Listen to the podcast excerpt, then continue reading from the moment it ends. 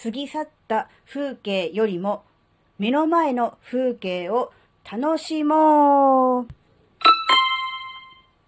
あずききなこがなんか喋るってよ。この番組は子供の頃から周りとの違いに違和感を持っていたあずきなが自分の生きづらさを解消するために日々考えていることをシェアする番組です。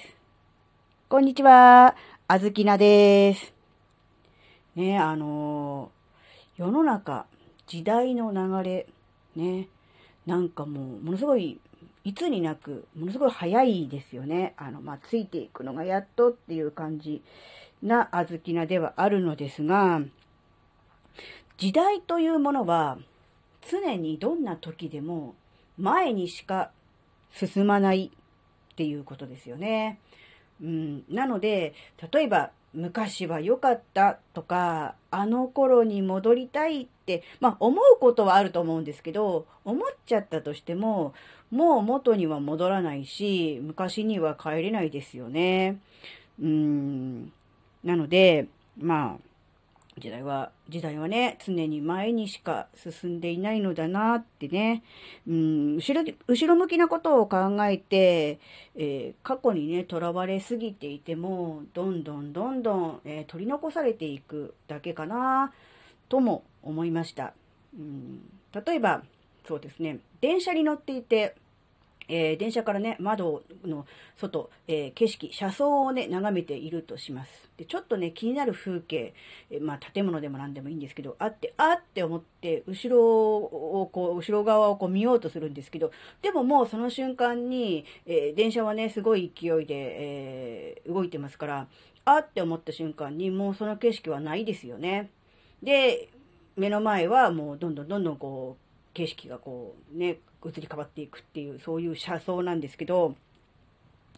その車窓もね、今は、まあ、昔はね、各駅停車で、まあ、十分ね、景色を見ながら、景色を堪能しながら、多少ね、後ろを振り返りながらね、えー、なんだろ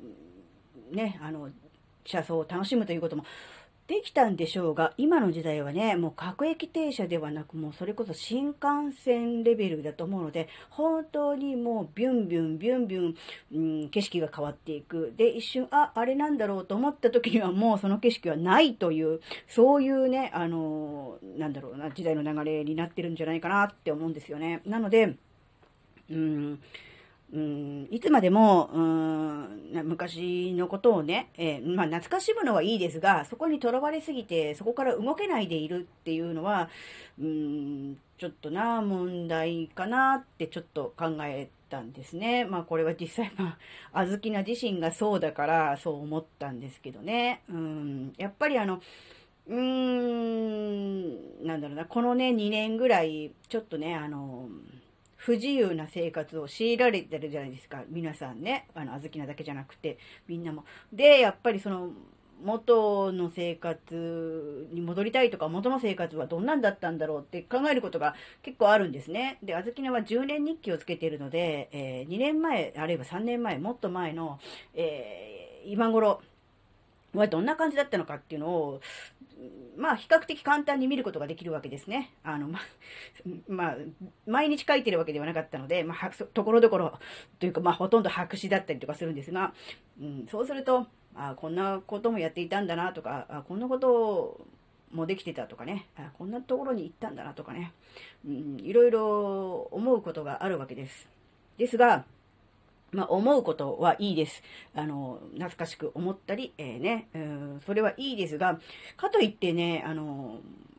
元には戻らないわけですよ。残念ながら。なので、うん、元に戻らないんだと。時代は前にしか進まないんだから、もう後戻りはしないんだ、できないんだっていうことをね、前提に、じゃあ今どうすればいいだろうか、ね、この状況でもできることってなんだろうってね、やっぱそういうふうに、うん、前向きにね、えー、未来のことを考えて、え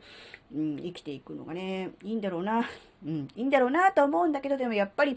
うん、やっぱりね、昔を懐かしむという感覚はどうしてもあります。ね。うん、時代は常にね、えー、前にしか進まないんだというね、大前提をね、えー、しっかりとね、えー、受け止めて、受け入れて、そしてね、えどうすればいいかをね、考えて生きていきたいなと思ったというお話でした。はい。今回のお話があなたの生きづらさ解消のヒントになればとっても嬉しいです。ここまでお聴きくださりありがとうございました。それではまた次回お会いしましょう。バイバーイ。